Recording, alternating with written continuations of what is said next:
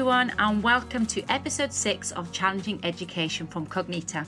I'm Beth Kerr, the Group Wellbeing Director. And I'm Simon Camby, the Group Education Director. On what is our last show in the current series, thank you so much for joining us, wherever you are in the world. On our last show, we spoke to two educational leaders about what their schools are doing in response to Black Lives Matter. For this episode, we turn our focus to the curriculum and its role in providing young people with a sense of identity and belonging. Following Black Lives Matter protests around the world, there have been calls for a redesign of the curriculum. Many people are arguing that education is a critical tool in empowering young people to make change happen and demanding that current gaps in the syllabus be addressed by including a more balanced, representative, and relevant account of the Black experience and history. Today, we'll be joined by Trishna Harjani, a Cognita teacher based at Stamford American School, Hong Kong. Trishna grew up in Lagos, Nigeria, before moving to Hong Kong. She went to university in the UK and has extensive experience of international education. Having been exposed to several different cultures, she's committed to creating a culturally responsive classroom for her students and families. Trishna will discuss her experiences of education, both from the perspective of being taught and of teaching the curriculum. I want to ask both Trishna and Simon, as our Global Education Director at Cognita, how they feel we can move towards a different curriculum model. Trishna, thank you for speaking with us today. Thank you so much for having me here today. I really appreciate the opportunity to speak about my experience on this current issue that has moved a lot of people around the globe. Uh, I wonder if you can just start by telling us a little bit about yourself and about your role at Stamford Hong Kong. This is my second year teaching grade five at Stamford, and I'm the grade five teacher and team leader. So I have been teaching grade five for about five years in Hong Kong, and I'm part of several roles at Stamford. So I'm one of the grade five teachers. I'm the student council elementary leader. I'm part of the global citizen Committee, as well as the Appreciation Committee at Stamford. And I'm one of the Courageous Quality Conversations trainer as well. Going back to your own experiences as a student generally, um, you know, what were those experiences like for you? So I was born in Lagos, Nigeria, and I had lived there for 10 years before moving to Hong Kong. As a student, it was really interesting because although I grew up in Nigeria, we did not have a lot of Black history. So I always viewed myself as someone who was defined as where I was from. And it was very difficult for me because being in primary school and having moved around from Nigeria to Hong Kong, it was very strange when people used to ask me, Where are you from? And I was so unsure where to say where I was from because I had this diverse background. And I felt like I was going through an identity mm-hmm. crisis at the time, which was so much for a teenager to go through. And it wasn't until I went to university that I was really able to understand how special and unique my background was. Yeah, it's really interesting actually, because that sense of belonging that perhaps you felt you didn't quite have when you first joined, you weren't quite sure where you, you belonged, is something that as, as a teenager is particularly difficult. Do you think things have changed? Do you think that education has changed from, from your experiences when you were a student? I do believe it has changed. I think people are more understanding in being international, especially in the educational industry. We have teachers that travel to places all around the world, and it's now become the norm for us. I do believe there is a gap in society with reduced inequalities and equity for specific backgrounds of people, though. However, embedding global citizenship into the curriculum, I think that's something that we're trying to do more meaningfully now. And we're really trying to look at our curriculum and see what areas we can work on and how to really cater to the students and the diverse backgrounds that they bring into our classrooms. I'm really interested to, to hear you talk about the global citizenship program that I, I know that you've um, put a lot of work in in your school. But I thought it might be a good time to bring in Simon here to sort of ask who, who sets the curriculum, Simon, in, in schools? How, how does it work? We could almost spend a whole podcast talking about this because it's, in some ways, it's simple, but it's also complicated or, or complex. The reality is, in, in most countries around the world, there is a curriculum that's set by the government. But of course, that depends in terms of the type of school you are as to whether you have to follow that curriculum or how much of that curriculum you have to follow. Now, for independent schools around the world, lots of them do have curricular freedom. However, lots of independent schools do tend to align with at least aspects of the government prescribed curriculum, maybe not all of it. Now, there's another layer here which I always find really interesting. So you have the curriculum, which is the, the statutory or regulatory document or a set of expectations. And then you have examination boards. And as we know for most students in most parts of the world, they do exams towards the end of their school career. And something really interesting happens, which, which really fascinates me, is that actually what you tend to find, particularly in senior or high schools, is that it's the content of examinations which actually largely dictates the curriculum rather than necessarily the school's own prescribed curriculum. So, so the exam boards and exam syllabus do play a really important and, and crucial role here. The other thing that's just worth bearing in mind when we talk about the curriculum is there are, of course, different systems. So I'm going to present it as, as two alternatives. It isn't really two, it's a continuum or a spectrum. But at one end, you've got more knowledge based curriculum, they're more focused on content. And then at the other end, you've got examples of curricula like, for example, the International Baccalaureate, which isn't a knowledge based curriculum. That's more about developing inquiring minds. And whilst it does have some prescribed outcomes, teachers have far more freedom and creativity about deciding the content for their modules, often in the best schools being led very much by students' interest and the backgrounds of students. So the honest answer to your question, Beth, who sets the curriculum? It's a it's a really complicated one, but I do still believe schools have a lot of ownership in that process and really can determine far more than perhaps they sometimes do with that in mind, then, the next question, I suppose, is if we wanted to change the curriculum, how on earth do you go about beginning to, to make those changes? I do think it is possible to change the curriculum. I really do, and lots lots of schools that I know, and certainly schools within the Cognita family, do a really good job of this. I mean, ultimately, I think you've got to start with what sounds like a really simple question, but it digs deep. And really, you're asking what type of student do you want to nurture in your school when they leave your school? What knowledge, what skills, the attitudes, the values? What do you want students to embody? I mean, clearly they will all be different, but the school needs to know what it is that they are proactively and intentionally setting out to nurture in, in their students. And that's the starting point for your curriculum. Let's say, for example, that one of the attitudes that you want to develop and nurture in your students is, is let's say, celebration of diversity.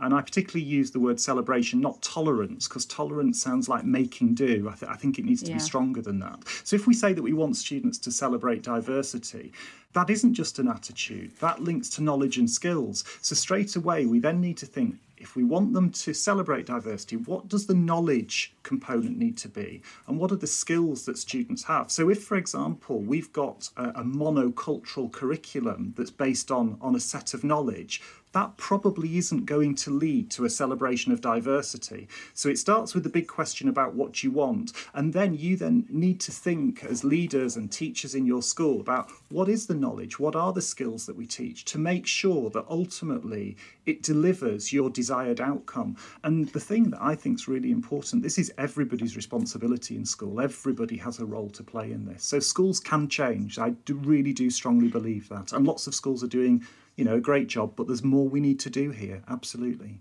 I like that term, the monocultural curriculum. Trishna, I think what you what you've embraced and what you've done um, at Stamford now has has actually been the complete opposite to that because Simon was talking very much about you know a, a curriculum and a culture, and your global citizenship continuum, if you like, very much reflects that, doesn't it? Can you tell us a little bit about that? So when I joined Stamford, I was part of the Global Citizenship Core Committee, um, and I did a Harvard course, which is looking at embedding global citizenship into the com- curriculum. And so what I did was I decided to build a continuum at Stamford that is looking at every unit in every subject across the school. So we're actually being really authentic about embedding global citizenship into our units. So for me, this was not just a box that I wanted to check off into our curriculum planning. So an example is for grade five, for our English language arts unit, we're looking at fictional narratives and fairy tales. But what we decided to do is throw a global citizen spin on it and have students study different cultures and myths and fairy tales. Um, so my class is looking at Cinderella, but the different versions of it. So the Italian Cinderella, the American Cinderella, the Chinese Cinderella, and looking at their actual names and just really finding out more about their culture. And the, another example is for math, when we're looking at our unit on form for 2D and 3D shapes, we decided to add in the wonders of the world. So having the students look at the wonders of the world in area and perimeter and volume. So this really played a huge impact in just combining and collaborating all our units together, but just having that sense of global citizenship in each unit for the students. Trishna, what's interesting about that is that, that, there has been a lot of coverage in the media about the teaching of Black history, and we'll come back to that. But this is a, is a much broader thing. So, so do you think it's it's sort of beyond history uh, um, and, and goes into into every subject? I feel with global citizenship, there's so much to offer. It's such a rich content that can be incorporated in any subject and in any mini lesson. And when you're looking at the IB learner profiles and attitudes that you do in like embed in your morning meetings and in your classroom agreements, I believe that global citizenship is something like that that you could have. And it's really important for me that students and the, the whole classroom, the whole community understands that, that it's not just something that we want to have done. We want to make sure that all the students in our class feel welcome, they feel safe. So it's not restricted. I feel like with global citizenship, it's more free flow and it's more open minded for the kids and the teachers. What do you think about that, Simon? Yeah, I mean, I absolutely agree. It's really interesting, isn't it? Because in the media, it's very much picked up on the history curriculum. And, and, without a doubt, clearly there's there's massive work that needs to be done there to make sure that the history curriculum really is reflective of diversity.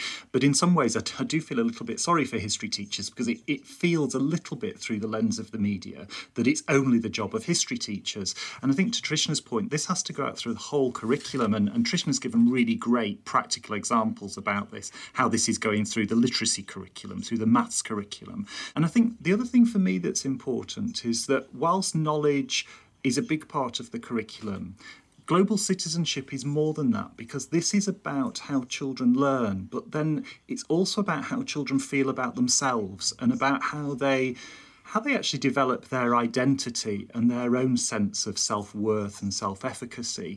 Because all of the teaching is is helping the child at the center of it to build their view of the world and I've been thinking a lot about this for obvious reasons recently, and I wonder when schools are reviewing their curriculum whether they need to be thinking about the content of the curriculum, but also the resources that they use and the people that they present. So, for example, when we present role models, scientists, for example, or historians or designers, who are those role models? What implicit messages are we giving through the resources and through the role models that we present?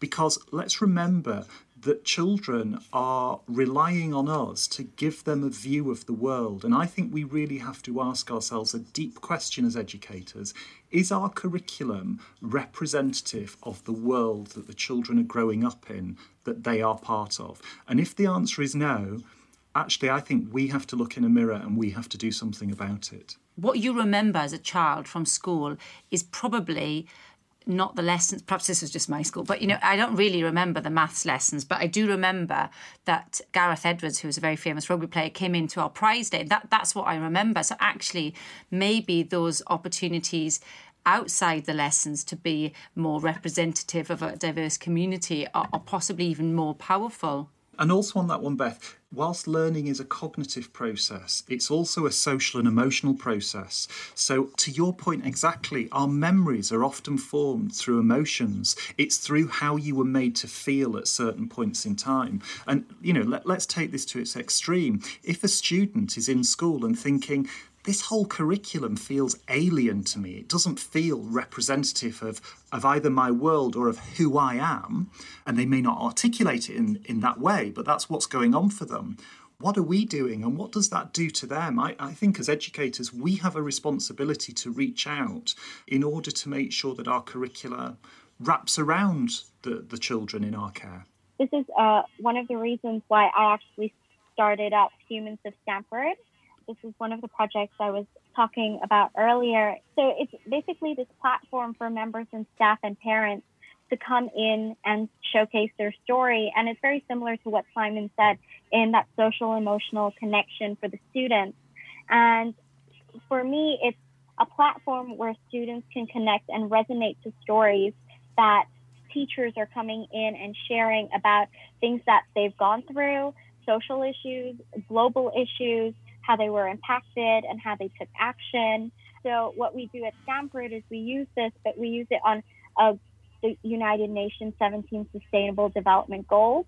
And so, parents and members of staff can select which goal that they're passionate about and share their story about how they took action and how that story impacted them. And the best part is is that you're never too old or young to hear a story and the students really latch onto it. So it teaches our students about making teaspoons of change, but also sharing your passions and interests because one day your story is inspiring students to do the same. And the whole thing is we need to have the students live in the moment. They need to learn about the current affairs that are happening. And that's what life is all about, right? You know, I absolutely love what you have both brought so far. We've got all these amazing, tangible ideas that, that educators can try. We know what we need to do, but if we can now look at the challenges about why can't we just do that? You know, it might be uncomfortable to talk about, but do you think there's a place for uh, exploring unconscious bias, for example? Perhaps, Simon, we start with you. Yes, I, I actually think there is an absolute need to deal with unconscious bias in school. However, I wouldn't badge it as unconscious bias in the first instance. I think I would weave it just into learning conversations with students where you present scenarios or situations to students and you know you're just say well what, what do you think about that so for example you, you could be talking to students about uh, gender role models or particular race role mm. models or sexuality and then start just to unpick the conversation and say well why do you think something should be the way it is and then start to flip things and turn them on the head and say to students well how about if it's um, a woman in this scenario, or a black woman, or a disabled man? And just start to play around with that. And then I think as students get older, you absolutely do introduce the term unconscious bias. So I think it should be there. But I think it's almost our job as educators to be just provocative with students to get them to think differently. I think good teachers just do this, but they do it without necessarily thinking, I'm teaching about unconscious bias on a Tuesday afternoon. I'm not suggesting yeah. in this that teachers don't do it, but I think we need to perhaps be even more intentional about it. And perhaps honest with ourselves sometimes that we all may have some unconscious bias, and, and unless you start talking about it, it's not identified. So, Trishna, at Stamford, have you explored the issue of unconscious bias? There are amazing resources out there on the internet with videos that showcase unconscious bias. And I have mm. done little provocations like that with my students just to see their reaction and to like have great and rich dialogue. And it's always come out really, really positive. And it's kind of been that little click aha moment at school, which is great. But I also can you give us an in, example, Trishna, of, of one of yeah. those those things that you've done? So there's actually this video on YouTube, and it's called Love Has No Limits. And it's basically this X ray vision screen. And behind the screen, they've got two people, and they can't see who they are. You can just see their skeletons. And so when I played this at first for my students, they were a bit confused and they didn't know what was going to come about. And when the people came out, it was basically a man and another man, and they were shocked. And I said, okay, let's keep watching. And another, there were two little girls and they were playing, and one came out, and one had a disability, and one did not. And it was promoting love has no disability. So it was just showing them that. And it was looking at culturally responsive teaching mm-hmm. methods mm. to promote respect and embracing diversity. And I think that was the main objective of that lesson for me. And I think the kids really took away from that one example it's actually about seeing a more diverse world, isn't it? In fact, we were talking uh, earlier in the week about even if you're in a school in a part of the world that doesn't have a diverse population, actually by connecting with some of our other schools across the globe, that's a great opportunity for them to see, you know, a more diverse world. Yes, exactly. And the best part about it is that at the end of the day, the kids are just looking at a skeleton. And that's what we are. We're all skeletons. I'm going to look up that video um, later on today. It sounds brilliant. Okay, look, it's been a, a wonderful conversation, and we've, we've, explored some challenges and some amazing sort of things that people can try, and it's been it's been fascinating. But I'm going to ask you one final question. I'll start with Simon. If you could ask every school to do one concrete thing, what would it be? Well, I think it probably has to be to take a look at the curriculum and review the curriculum. But actually, my one concrete thing is for every single person to take responsibility. Whilst this is a big piece of work across a whole school, I actually believe, certainly all of my friends that are teachers and the, the well, thousands of teachers I know who are just fantastic people, I think if every teacher said, I am going to make sure that I reflect and I change something in the curriculum that I deliver, the experience for my students, I actually think that could make a really powerful difference. So I think it's about everybody taking responsibility and lots and lots of small changes could make a real step change here. So individual action. Um, and Trishna, what about you? So I believe it's important for our children to know that it's okay to discuss current events that are happening in the world. I believe it's okay that the detail of the issue can be amended to the student's age, but it's important to highlight I don't want our children to shy away from voicing their opinions, their thoughts or feelings about what they're passionate about, but obviously doing it in a respectful way. But one thing that I can't stress is how important it is to open up your classroom to faculty members, parents, and students, anyone who has a story or experience to share. And just because anyone loves listening to stories, and we can learn so much from someone's personal experience their views and thoughts on what has impacted them. And in this way, you're building a strong community and it's filled with transparency and a culture of care and learning. But you're also building future global citizens whilst doing this wonderful. So it's very much listening to those lived experiences. And I, I, love that Humans of Stamford. It's a brilliant idea. That has been such an interesting discussion. And that concludes today's episode of the Challenging Education podcast. Trishna, thank you so much. We really appreciated you joining us. And as always, if you found this episode interesting, please like and review the show and share your views with us on social media. You can do this by tweeting us at Cognita Schools and including the hashtag CognitaWay. And if you know someone who might be interested in the things that we've discussed today, please do share our podcast with them. Now, as we said earlier, this is the last episode in our current series. So until our next show, from Beth and myself, please stay safe, stay well, and see you next time. Goodbye.